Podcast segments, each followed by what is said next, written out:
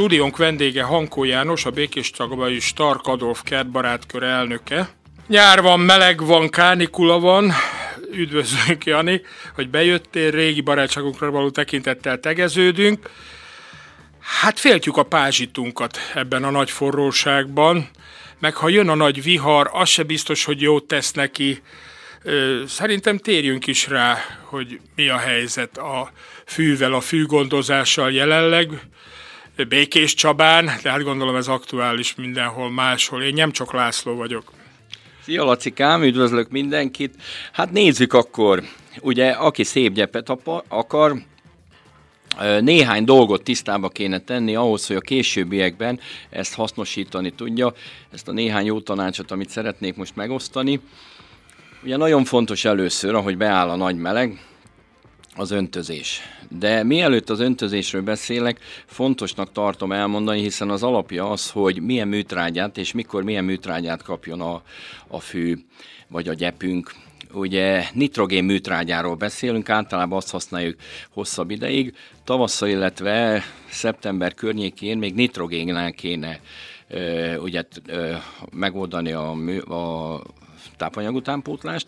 Ugye a nitrogénre azért van szükség, hiszen nagy zöld felületet nevel, és nekünk arra van szükségünk ugye tavasszal is, illetve azt szeretnénk, hogy minél szebb és dúsabb legyen a, a füvünk. Igen ám, de amikor beáll a nagy meleg, akkor viszont már káliumban gazdagabb műtrágyát kéne használni, hiszen a kálium a szöveteket erősíti, a stressztűrő képességét a fűnek megerősíti hogy miért is fontos ez. Gondoljuk végig, hogy a füvünk ugye próbálja elraktározni a talajból fölvett tápanyagokat. Igen ám, de a füvet azt nyírjuk. Ugye van, aki hetente, vagy hetente kétszer, akinek robotfűnyírója van, az szinte minden nap kimegy, és ugye ez az elraktározott ö, ö, tápanyagokat mi levágjuk. Ha ha utána számolunk, lehet, hogy egy évben mondjuk 70-szer vágunk füvet, ezt az elraktározott tápanyagot mi mindig levágjuk, vagy legalábbis a nagy részét levágjuk, és eltüntetjük a gyebből. Ezt kell nekünk pótolni. Ugye erre több eljárás van, vannak a különböző műtrágyák, illetve gyeptrágyák, és vannak a, a lomtrágyák, amik rögtön hasznosulnak, az azért jó, ugye a feltáródása sokkal hamarabb történik, rögtön felszívódik, olyan, mintha mi infúzióba kapnánk ugye a, a gyógyszereket, még a, a granulátumban kijutatott műtrágyák ugye lassan táródnak föl. És ahogy említettem, vannak még szerves trágyák, amit tudunk használni. Én most nem térnék ki, ugye ez a reklám helye lenne, hogy, hogy milyen márka meg hasonlók. Rengetegféle van egyébként. De ha elmegy az ember egy kertészetbe, gazdaboltba, ott segítenek. Pontosan ott tudják, és lehet a szerves trágyát is használni.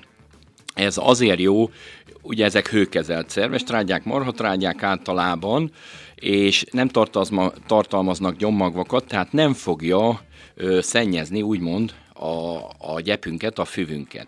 Tehát ez lenne az a része a, a trágyának, illetve ö, mű, vagy a, a tápanyag kijuttatásnak az a része, amit fontos, hogy tudjunk, hogy mikor miért használjunk. És most, ha kijuttatjuk ezeket, amit mondtál, mekkora felületre mennyit kell? Hogy kell ezzel számolni? Hát általában rá van öntözés ír... előtt, után? Ön, öntözés előtt, feltétlen öntözés előtt, ugye meg kell az öntözésnek, illetve az öntözésnek kell, hogy kövesse a, a tápanyag kijuttatást, Ö, három... Az öntözést meg kell előznie, nem? Me, pontosan. Ja, Tehát a, az öntözés kövesse a, a, ja, a tápanyag kijuttatást. Ö, természetesen a fűnyírás is meg kell, hogy történjen. Előtte kijutatjuk ugye a, a tápanyagot, megtörténik az öntözés, hogy ne vesszen kárba, ugye azért van erre szükség, illetve megakadályozzuk a különböző égési sérüléseket a fűbe, hiszen ez a e, eszeveszett erős napsugárzás, hogyha nem oldódik föl a kijuttatott e, műtrágya, égési sérüléseket fog, különböző foltok fognak megjelenni, kiégeti a gyepünket, a füvünket. Nagyon fontos Pont arra, ezt akartam kérdezni, amit bocsok, közbeszóltam, hogy mekkora területre mennyi kell, mert gondolom az is hogy ne, fontos, hogy nehogy túl Hogyne. sokat rakjunk. Hogyne, hogyne, nagyon fontos, hiszen ha túladagoljuk, az is ugyanolyan ö, jegyeket hordoz magában, mint ha gombásodna, vagy valami, itt is foltosodások jelenhetnek meg. Az égésnél ugye értelemszerűen ott látjuk ö, a különböző foltokat. Három öt dekát szoktunk, vagy két-három dekát attól függ, de egyébként a különböző szereken, amit megveszünk, azon az adagolás az jól látható, de általában ezeket szoktuk alkalmazni, ezeket a számokat. Nagyon fontos elmondani, hogy annak, akinek vasas a vize, ugye az öntözésnél, azt látjuk, ugye barnára festi a növényeket, a járdát, az szintén okozhat a későbbiekben gondot, mert a vas megköti azokat a mikroelemeket, mikro- és makroelemeket, amik a talajban találhatóak, amik segítik a feltáródását ennek a kijuttatott tápanyagnak, hiszen nagyon fontos az, hogy azok a makroelemek is összedolgozzanak az általunk kijuttatott kálium, foszfor vagy nitrogén műtrágyával. Igen, és a, az öntözést azt milyen gyakran végezzük? Reggel végezzük, este végezzük? Gondolom nem a legnagyobb melegben. Az öntözés, ugye ha valaki rákeres, utána olvas, nagyon sokféleképpen mondják az öntözést, az adagokat, hogy elég hetente három-négyszer öntözni, inkább nagyobb adagba öntözzünk, de kevesebb szer. Nekem a majd 30 éves gyakorlatom azt mutatja, hogy, hogy hasznosabb szerintem, hogy főleg ott, ahol automata öntözés van, ott látjuk, ahol minden nap megy az öntözés, hogy sokkal szebb a gyep. Sokkal szebb a gyep. Ö, ugye a standardeket lassan el kell felejteni, olyan hőhullámok, olyan ö, légköri asszály van most, hogy az az öntözés, ami régen jó volt, az ma már nem teljesen, nem teljesen látja el azt a célt, láthatja el azt a célt, ami, ami, ami régen volt, és ugye mondják, hogy hajnalba öntözzünk, vagy este öntözzünk, mert akkor a, a vízfelhasználás, illetve a párologtatásnál kevesebb a, a, a veszteség, ami, ami valóban így van, de viszont a gombáknak táptalajt ad, hogyha vizesen tartjuk a, a fűnek a felületét. Arra kell törekedni, hogy mikor jön az este, vagy ez a hűvösebb időszak, akkor már megszáradjon a, megszáradjon a fű hiszen nekünk nem az a célunk, hogy maga a fű legyen vizes, hanem a talaj, hiszen a fű a talajból veszi föl a nedvességet, illetve a tápanyagokat. Ez olyan ö, 10-15 centimétert kéne elérjünk, vagy, vagy 20 centit, hogy az állandóan nedves legyen, akkor lesz igazán jó a mi gyepünk, vagy a mi füvünk. Milyen ö, kártevők okoznak leginkább bajt a fűben, a gyepünkben, és Hát- ö, speciálisan lehet ezek ellen védekezni?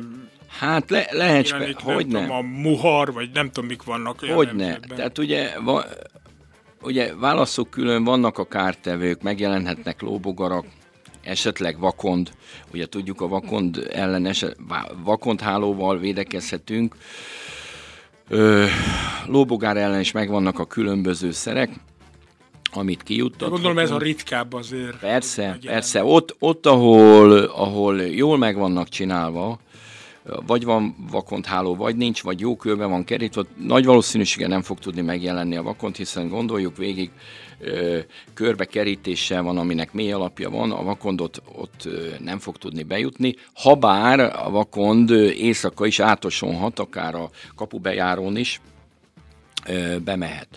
Ugye aztán vannak ezek a kétszikű gyomok, amik megjelennek, Ö, ahogy te is említetted, a muhar az mondjuk pont fűféle, tehát nem kétszikű, e- ezzel azért nehéz védekezni, hiszen ö, nincs ellene szer. Illetve van kimondott ö, szer rá, ami aranyár, és igen vitatott az, hogy, hogy tudjuk-e használni a fűbe vagy sem. Az én gyakorlati tapasztalatom azt mutatja, hogy több kárt okoz ez a vegyszer, mint, mint amit valójában a muhar jelent, hiszen a, a muhar télire kifagy, tudunk védekezni, ha, ha kézzel nem, nem szedegetjük ki. Nyilván egy nagy területen nem fogunk nekiállni és végigtérdelni, és kiszedni a muhart. Ugye a, a többi megjelenő gyomot viszont kétszikűek ellen úgynevezett szelektív gyomírtóval ki tudjuk írtani, ki tudjuk szedni a fű, fű közül. És visszatérve még egy mondat erejéig az öntözésnél, azért fontos, hogy, hogy állandóan nedves legyen a, a talajunk, és, és ne száradjon ki, ne repedjen meg, hogy ne adjunk esélyt a, a gyommagvanknak, hogy ki tudjanak kelni, hiszen ha egy zárt ö, fű vagy gyep felületünk van, ott nagyon nehezen fog tudni megtelepedni, kijönni a gyom, de ha az öntözést ritkítjuk, ö, és elérjük azt, ö, idézőjelbe téve azt az eredményt, hogy kiritkul a füvünk, ott meg fog jelenni a gyom. Az egész biztos. Hmm.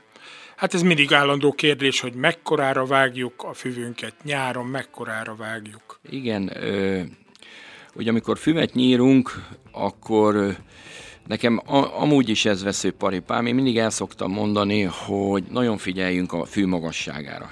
Amíg hűvösebb az idő, addig olyan 3-4 centire engedjük le a fűnyírót, ezen tartsuk. Ahogy megjelenik a nagyobb meleg, akkor emeljük följebb a fűnyírónak a magasságát, és olyan 5-6 centi, van, aki azt mondja, hogy 7-8 centi, de nyilván ez attól is függ, hogy kinek milyen az elképzelése az ideális gyepről, mert azért 7-8 centis gyep nem, nem kicsi.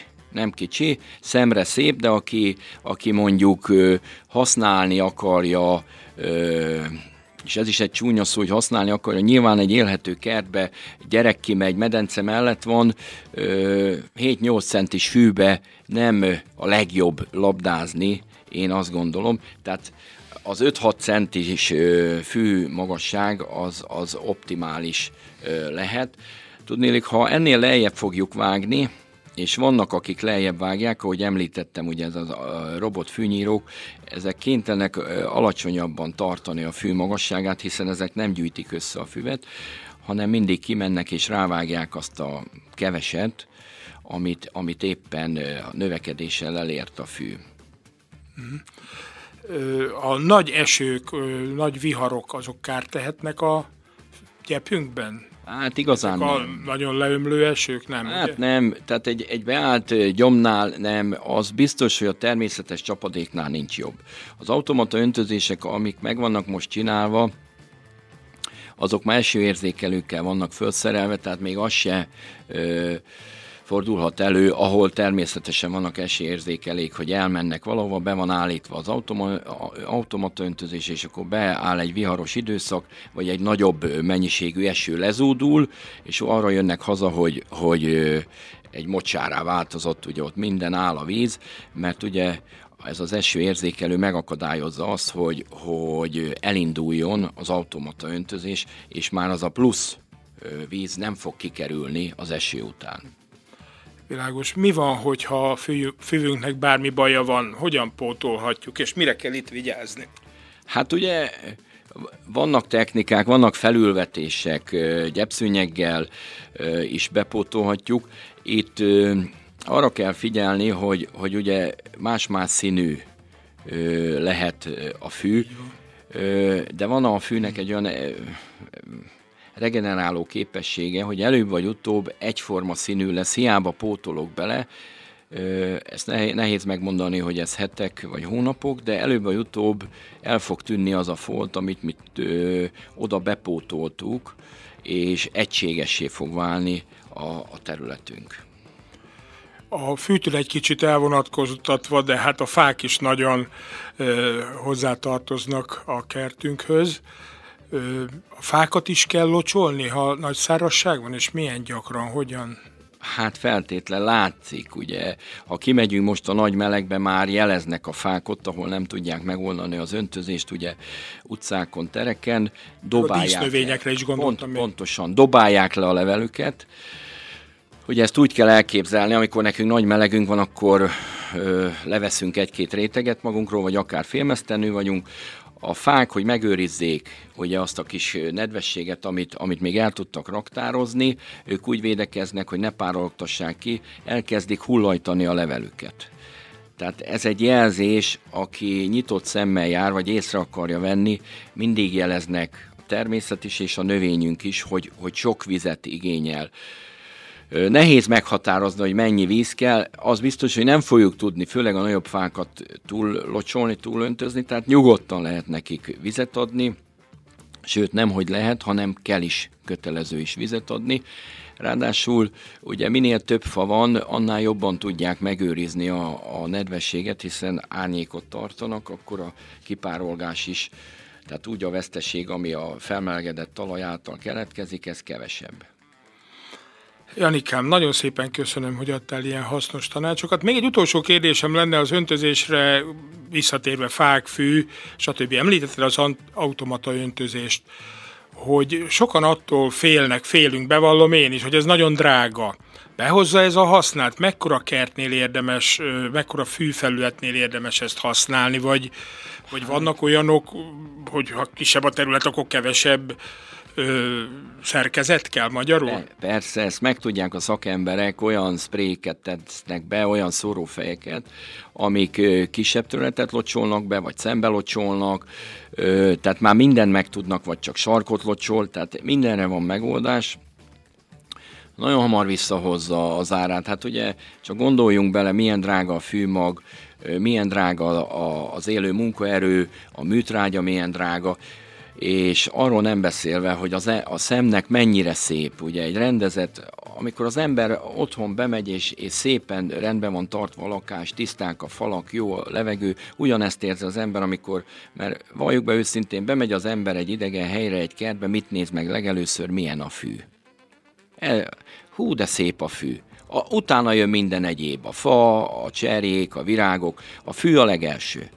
Ha a fű rendben van, akkor azt lehet mondani, hogy minden rendben van abban a kertben, és még visszatérve egy mondat elejéig, drága, mi nem drága, valljuk be, mi nem drága, minden emelkedik, de arra hát, kell több pénzt ellocsolunk, ha csak úgy slaggal locsolunk, az, az mint egész, a az egész biztos, hogy több, többe kerül így öntözni, ráadásul valljuk be, hogy mi olyanok vagyunk, most fáradt vagyok, most nem megyek ki, most esett az eső, át jó lesz az közben, meg alig esett valami, jobb azt rábízni az automatikára, aki, ami be van programozva, és ő tudja, hogy mikor kell bekapcsolni, és hogy, hogy szép legyen a füvünk. Hát akkor szép gyepet neked is, meg a hallgatóknak is. Köszönöm, hogy itt voltál. Hankó Jánost hallották a Békés Csabai Stark Adolf kertbarátkör elnökét.